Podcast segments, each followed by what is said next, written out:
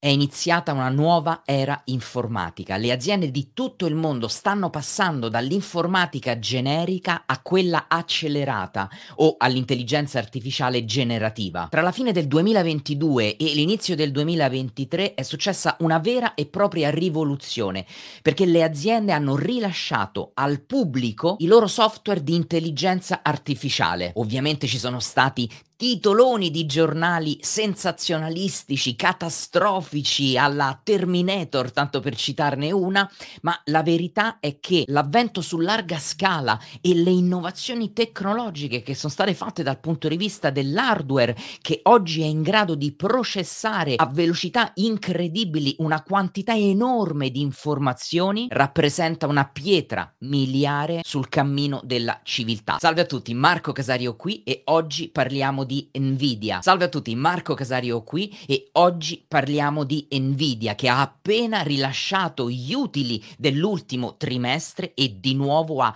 distrutto le aspettative degli analisti di Wall Street. Pensate, l'azienda nasce quasi 30 anni fa, nel 1993, dall'intuizione di tre founder, di cui uno di questi è l'attuale amministratore delegato e il vero eh, cuore e la vera mente dell'azienda, Jensen Wang, che avevano maturato già moltissima esperienza nel campo dei semiconduttori. Questa esperienza li ha portati ad intuire le potenzialità del mercato, concentrandosi su un mercato in profonda crescita all'epoca, anche adesso, quello del gaming, sì, avete capito bene, dei videogiochi, e hanno realizzato la prima GPU una unità di elaborazione grafica, perché questo era quello che serviva al mercato del gaming in quel momento. Ma l'azienda negli anni successivi è cambiata drasticamente, ha abbracciato sempre più settori cavalcando il trend dell'intelligenza artificiale e cominciando a mettere le mani non solo più sull'hardware e basta, ma anche sul software. E oggi rispetto ai suoi competitor AMD, Intel, solo per citarne alcuni, è in grado di offrire ai propri clienti non solo l'hardware mega accelerato, ma anche il software, quindi fornire l'infrastruttura completa per poter operare e per i clienti, ovviamente nell'ambito di intelligenza artificiale, nell'ambito di, eh, del deep learning, nell'ambito della eh, cosiddetta calcolo accelerato. E rispetto ai loro competitor, oggi Nvidia è in grado di fornire una soluzione a 360 gradi ai propri clienti, partendo dall'hardware e arrivando fino al software, quindi tutta l'infrastruttura, anche quella cloud, in grado di poter mettere eh, e rendere operativi i clienti che adottano le loro tecnologie. Questo è il vero moat, quel moat descritto, il vantaggio, l'unicità descritta da Warren Buffett. Il trimestre dell'azienda è stato mostruoso. Le revenue principali arrivano dalla richiesta e dalla vendita dei data center, che pensate sono aumentati di quasi il triplo rispetto all'anno precedente e sono riusciti ad ottenere dei ricavi fiscali di più del 100% rispetto al trimestre precedente. E l'azienda in post market, dopo gli annunci, ha raggiunto i 500 dollari e ha superato il miliardo e due di capitalizzazione di mercato. Sembra proprio che nessuno possa più fermare Nvidia. Ma facciamo una rapida navigata all'interno del sito dell'azienda per vedere effettivamente qual è la sua offerta commerciale, concentrandoci su due punti, due direttrici che sono anche le direttrici maggiori dal punto di vista del fatturato delle revenue. Mi riferisco ai data center e ai cosiddetti super chip. Parlando di data center, non ci dimentichiamo che ha registrato eh, risultati che sono stati veramente eh, incredibili dal punto di vista delle eh, vendite, quindi vuol dire che c'è un'enorme domanda eh, da questo punto di vista. E infatti il, i ricavi di questo segmento andremo vedere, li andremo a vedere tra pochissimo sul balance sheet, sono di più del 170% anno su anno e corrispondono circa a 10,3 miliardi di dollari. È veramente un risultato che nessuno si aspettava. Nei data center voglio andare a concentrarmi sulle spedizioni del GH2000 e soprattutto sul miglioramento della disponibilità delle forniture eh, nella seconda metà dell'anno. Per quanto riguarda invece i super chip, i cosiddetti super chip, Nvidia ha presentato la sua ultima piattaforma piattaforma GH2000 Grace Hopper Superchip che inizierà ad essere distribuita già nel 2024. E questa tecnologia ha già uh, infranto molti record e molti primati perché ha portato l'abilità di Nvidia nell'hardware per l'intelligenza artificiale veramente ad un livello successivo e um, soprattutto dal punto di vista delle prestazioni che non hanno uh, comp- competitor. Allora, questo chip uh, altro non è che un acceleratore che è in grado di combinare l'architettura, o meglio, è in grado di combinare le, l'elaborazione grafica delle GPU di Nvidia con l'architettura Hopper che la stessa Nvidia produce e la CPU eh, Grace. È infatti la prima tecnologia che integra l'HBM3, che è l'ultimo processore di memoria a larghezza di banda introdotto da eh, Hynix, che è più veloce dei suoi competitor del 50%. Questa piattaforma con questo superchip considerate che è ottimizzata proprio per il calcolo accelerato e l'intelligenza artificiale generativa. Questo rafforza ancora di più la posizione di leader eh, di Nvidia nel capitalizzare quelli che sono i, i venti a favore, favorevoli dell'intelligenza artificiale in questo momento, perché guardate gli earnings, ragazzi, anche gli utili eh, delle aziende in Q1 del 2023 o in Q2 del 2023 tutti, compresi i retail, compresi Walmart, eh, stanno parlando di intelligenza artificiale, è sulla bocca di tutti. Le aziende stanno investendo su questo eh, settore eh, nella speranza che possa rappresentare, possa aumentare le revenue, possa efficientare e, e diminuire quindi i costi di produzione. E, ed è proprio questo enorme evento a favore che eh, adesso sta uh, permettendo a Nvidia di raggiungere questi risultati. Inoltre Nvidia ha rilasciato una tecnologia che si chiama NVLink Link che è in grado di collegare eh, in serie questi super chip GH2000 proprio per facilitare le richieste di elaborazione di carichi di lavoro sull'intelligenza artificiale per elaborare ehm, eh, prestazioni eh, elaborare ed ottenere prestazioni sempre più eh, complesse e veloci. Un nuovo annuncio invece che è stato fatto dall'azienda oltre a questo super chip è stata la GPU L40S che è, ottimizzata per anche questa il calcolo accelerato accelerato e ha presentato il sistema server Nvidia MGX, progettato proprio per facilitare carichi di lavoro uh, sul fronte della, la, dell'elaborazione dati. E questo è quello che prevede possa rafforzare la domanda di data center di Nvidia da parte dei clienti perché eh, affronterà l'ottimizzazione sia a livello dei cosiddetti hyperscaler che di utenti finali, migliorando l'acquisizione di quote di cloud, mm, TAM Cloud, ehm, eh, abilitato per il settore dell'intelligenza artificiale. E l'ottimizzazione del cloud, ragazzi, diventa un punto cruciale per moltissime aziende. Anche questa parola, ottimizzazione del cloud, l'abbiamo vista, eh, eh, l'abbiamo sentita eh, su molti rilasci degli utili da parte degli amministratori delegati, perché le aziende stanno cercando, adesso sono concentrate nel cercare di risparmiare il più possibile nell'utilizzo di infrastrutture eh, cloud fornite eh, da uh, competitor come Nvidia per questo caso, o Amazon o Google o Microsoft. E quindi migliorando l'infrastruttura per eh, permettere alle aziende e ai clienti di eh, contenere i costi, eh, beh, questo sicuramente sarà molto apprezzato eh, dai clienti che evidentemente ci faranno un pensierino su questi nuovi prodotti dell'azienda. E che ne dite se adesso eh, passiamo a spulciare un po' i rilasci degli utili, partendo come al solito dalle revenue, perché è lì che Nvidia ha stracciato gli analisti di Wall Street, che evidentemente avevano sparato in basso eh, perché non si aspettavano eh, e non credevano a questa crescita, a questo ritmo di crescita. Nvidia ha avuto un fatturato record trimestrale di 13,5 miliardi di dollari, che ha superato il precedente ehm, eh, range indicato proprio dal management di 11 miliardi di dollari, con più o meno 2%. Questo è quello che aveva detto l'amministratore delegato nel precedente trimestre. Quindi le aspettative sono state assolutamente eh, superate, superate superate. Considerate che questa rappresenta una crescita del 101% su base annuale. Se andiamo a vedere i segmenti, cioè da dove provengono queste revenue, ehm, eh, vedremo che il settore gaming rappresenta il 33% delle entrate, i data center il 56%, il settore automobilistico il 3%.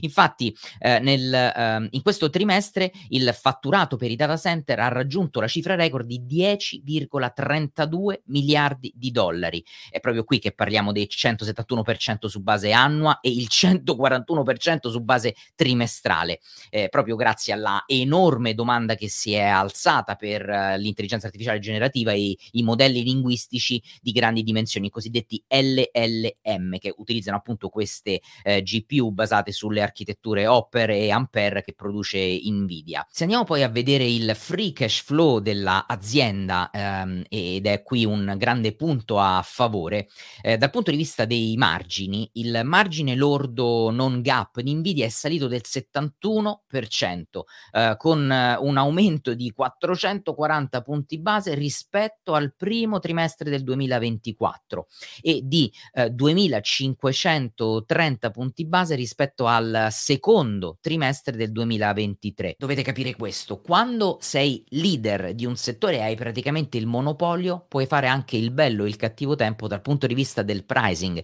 Infatti quello che spera tantissimo il mercato, che ci siano, che arrivino altri competitor che, che, che, hanno le capacità e la forza tecnologica, l'innovazione tecnologica per poter permettere eh, di abbassare i prezzi. Il bilancio dell'azienda può vantare un circa 16 miliardi di dollari di liquidità, eh, considerando anche gli investimenti a breve termine, e eh, l'azienda è tornata veramente a stampare free cash flow. Eh, quindi insomma i, i, rischi di liquidità per uh, Nvidia sono um, praticamente nulli in questo momento storico. Dal punto di vista invece delle passività, uh, ancora una volta è passata l'azienda da 9,7 miliardi del trimestre precedente a 8,4 miliardi dal punto di vista dei debiti a lungo termine. Quindi ritengo che questa uh, cosa, questo numero non sia affatto spaventoso, soprattutto perché questa è un'azienda, ragazzi, che opera da quasi 30 anni. Andiamo a vedere vedere un po' cosa ha fatto dal punto di vista dei buyback, eh, visto che ha tutta questa liquidità disponibile, si può permettere di ricomprare le proprie aziende. Infatti nel secondo trimestre ha riacquistato 7,5 milioni di azioni eh, per un totale di 3,28 miliardi di dollari a un prezzo di circa 437 dollari per azione. Dal punto di vista della crescita futura, perché eh, ripetiamo sempre, come investitori noi non investiamo sul presente, investiamo sulle possibilità di crescita e quindi le possibilità di crescita futura di un'azienda, andiamo a vedere quello che è stato detto dalla guidance e dall'amministratore delegato. Il fatturato previsto per il prossimo trimestre è di 16 miliardi di dollari eh, rispetto alle stime di mercato che sono ancora più basse e, e puntano a 14,5 miliardi di, di dollari. Eh, parliamo di una uh, cifra di fatturato uh, che implica una crescita annua che si attesta sul 170%. L'amministratore, diciamo nelle battute conclusive, ha ribadito la sua fiducia nella capacità di scalare l'offerta per cercare di soddisfare questa domanda che continua a crescere, eh, quasi in maniera insostenibile. Infatti questo può rappresentare un rischio di cui parleremo tra pochissimo. Prima di passare ai rischi voglio farvi vedere l'Excel di analisi fondamentale che ho creato per gli studenti del corso azionario che mi permette di sintetizzare un po' l'andamento dell'azienda, soprattutto quando dobbiamo studiare il suo passato, perché adesso abbiamo avuto una fotografia degli utili di questo trimestre, ma questo non basta per un investitore che deve capire come è andata l'azienda nel passato per capirne le effettive potenzialità di crescita. E in questo file voglio concentrarmi su due eh, aspetti eh, che andiamo a vedere subito, guardate, eh, e in particolare voglio farvi vedere come il eh, eh, long term debt, e, e, vedete come è cresciuto e, e, ci sta, è normale per un'azienda che sta facendo uh, questi investimenti, eh, è comunque, guardate qua, 10,946 eh, è la metà del cash cash equivalent che è settato a 21,208 quindi questa è una eh, nota positiva. Eh, quindi ah, questi sono debiti di lungo termine non sono debiti di breve termine quindi comunque sono spalmati negli anni. E poi voglio andarvi a far vedere come eh, quanto stanno spendendo di eh, ricerca e sviluppo, eh, questo è l'ultimo dato disponibile, ce l'abbiamo nel 2022, 5,27, eh, che è un dato eh, che ehm, diciamo è circa il 30%, rappresenta circa il 30% rispetto alle eh, revenue totali, che eh, ripeto per un'azienda di queste dimensioni, un'azienda che ha 30 anni, eh, vuol dire che per come sta andando l'azienda, che l'amministratore delegato, il C-level, il management, la guidance sa esattamente dove mettere i soldi, quindi sta spendendo i soldi in maniera molto molto intelligente, ne sta spendendo tanti, ma nelle direttrici giuste che stanno portando questi risultati enormi. Quindi ci sono questi due punti eh, molto importanti che volevo farvi vedere da questo file. Quali sono i rischi a cui va incontro l'azienda e che un investitore deve calcolare quando studia eh, un'azienda e valuta se inserirla nel suo portafoglio? I rischi sono molteplici. Eh, per quanto mi riguarda, il primo eh, è eh, insito nelle regolamentazioni regolamentazione in ambito intelligenza artificiale. Se vi ricordate, ne abbiamo parlato spesso anche qua sul canale, nelle nostre dirette delle 13.30, questa grande diffusione completamente incontrollata eh, dell'intelligenza artificiale generativa ha um, destato uh, parecchie preoccupazioni e eh, addirittura eh, vi ricordate Elon Musk eh, ha creato una cordata di altri imprenditori con una petizione da firmare per fermare, eh, fermarsi su questo fronte almeno per sei mesi, regolamentarlo per poi ripartire. Molti hanno pensato che questo fosse una mossa eh, di Elon Musk semplicemente per prendere tempo perché era rimasto un po' indietro. Io ci credo poco a, questo, a questa considerazione. Comunque, quello che potrebbe succedere è che potrebbero entrare in campo delle regolamentazioni che oggi non esistono e che quindi oggi non possiamo valutare, che potrebbero frenare eh, le revenue eh, dell'azienda. Il secondo punto riguarda aspetti macroeconomici e, e potremmo entrare in un ciclo eh, non di espansione economica, ma in un ciclo di rallentamento economico, addirittura recessione, per quello che sta succedendo dal punto di vista eh, del, um, del, del, dei tassi di interesse delle banche centrali, con un'inflazione che comunque è ancora uh, appiccicosa, tassi di interessi così alti potrebbero effettivamente portare, c'è anche l'inversione della curva dei rendimenti, potrebbero portare ad una recessione e una recessione vuol dire domanda che si abbassa e qui si innesta anche un altro problema, non solo macroeconomico ma di inventario. Perché? Perché l'azienda non produce i propri chip, ma acquista i chip da TSMC, colosso indiscusso e eh, che ha il monopolio sulla vendita dei eh, microchip nel mondo che si trova in Taiwan. Quindi l'azienda adesso che cosa sta facendo Nvidia? Sta riempendo i suoi magazzini, quindi l'inventario sta crescendo, che finché la domanda è così alta è tutto a posto ed è tutto ok, ma se la domanda dovesse rallentare, il rischio è che si ritrova magazzini pieni di merce che a quel punto deve necessariamente cercare di vendere e per venderla deve abbassare un pochino i prezzi, essere più aggressiva magari con la scontistica, questa, potrebbe, eh, questa azione potrebbe ridurre la sua marginalità. Lasciatemi però dire un aspetto mh, notevole e estremamente positivo per quanto riguarda l'azienda. Nvidia infatti ha dimostrato di riuscire a crescere dal punto di vista dei ricavi anche quando l'intero settore, quello dei semiconduttori, eh, è andato in eh, decelerazione, quindi ha subito un rallentamento e questo è sicuramente una cosa eh, positiva da tenere in considerazione. Guardate, vi faccio vedere questo grafico che mette in relazione proprio la uh, crescita o decrescita del settore con i ricavi dell'azienda. Prendete gli ultimi eh, quattro decenni, no? quindi eh, dal, da oggi fino al 2010, dal 2010 al 2000 e dal 2000 al 90, fine anni 80. No? Che cosa è avvenuto? È avvenuto che c'è, sta- c'è stato un boom enorme eh, come richiesta dei semiconduttori, dei chip e dei microchip che ormai sono ovunque, sono dentro i nostri computer, dentro le lavatrici, eh, dentro ehm, i, i, missili, dentro i satelliti, quindi la richiesta è stata enorme. Questo grafico eh, che ehm, è stato fornito proprio dall'industria dei semiconduttori, si vede come i guadagni siano sempre diminuiti nei, negli anni e ehm, perché la crescente ovviamente domanda per nuovi chip è stata eh, compensata eh, da eh, perdite di controllo sui prezzi, dalla diminuzione proprio del costo stesso dei chip. Però negli ultimi tre anni, guardate che cosa è successo, se guardate 2020, 21,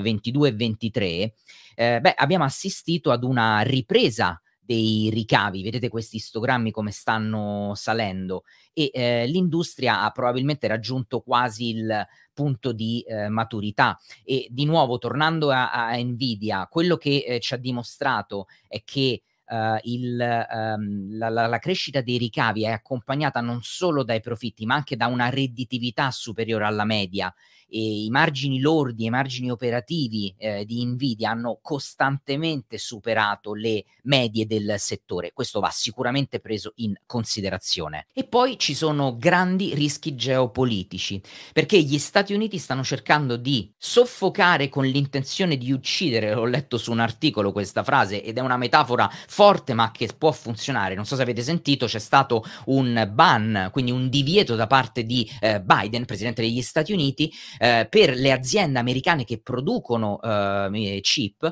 nel vendere questo hardware e le loro soluzioni software alla Cina. Perché? Perché l'America vuole fermare il, l'obiettivo eh, della Cina di diventare leader nel settore dell'intelligenza artificiale. Sarebbe un pericolo enorme per gli Stati Uniti. E quindi come ha pensato di farlo? Eh, frenando, eh, limitando la possibilità degli export di questo settore. Ora, eh, potrebbe essere positivo per gli Stati Uniti, potrebbe essere negativo per le aziende, perché comunque una direttrice di revenue che fa fatturato è sicuramente la vendita di questi servizi alla Cina, che ne ha fortemente bisogno perché sta investendo e sta puntando tantissimo in questo settore. Gli ultimi due rischi sono quelli legati ai competitor, che ovviamente non stanno a guardare, stanno cercando di recuperare lo, il distacco che Nvidia ha dato a tutti gli altri. In pole position abbiamo AMD e Intel eh, che stanno stanno cercando di recuperare, stanno anche loro lanciando i loro prodotti, ma ci sono anche eh, eh, le piccole start-up eh, che eh, come al solito a un certo punto possono, eh, come spesso succede,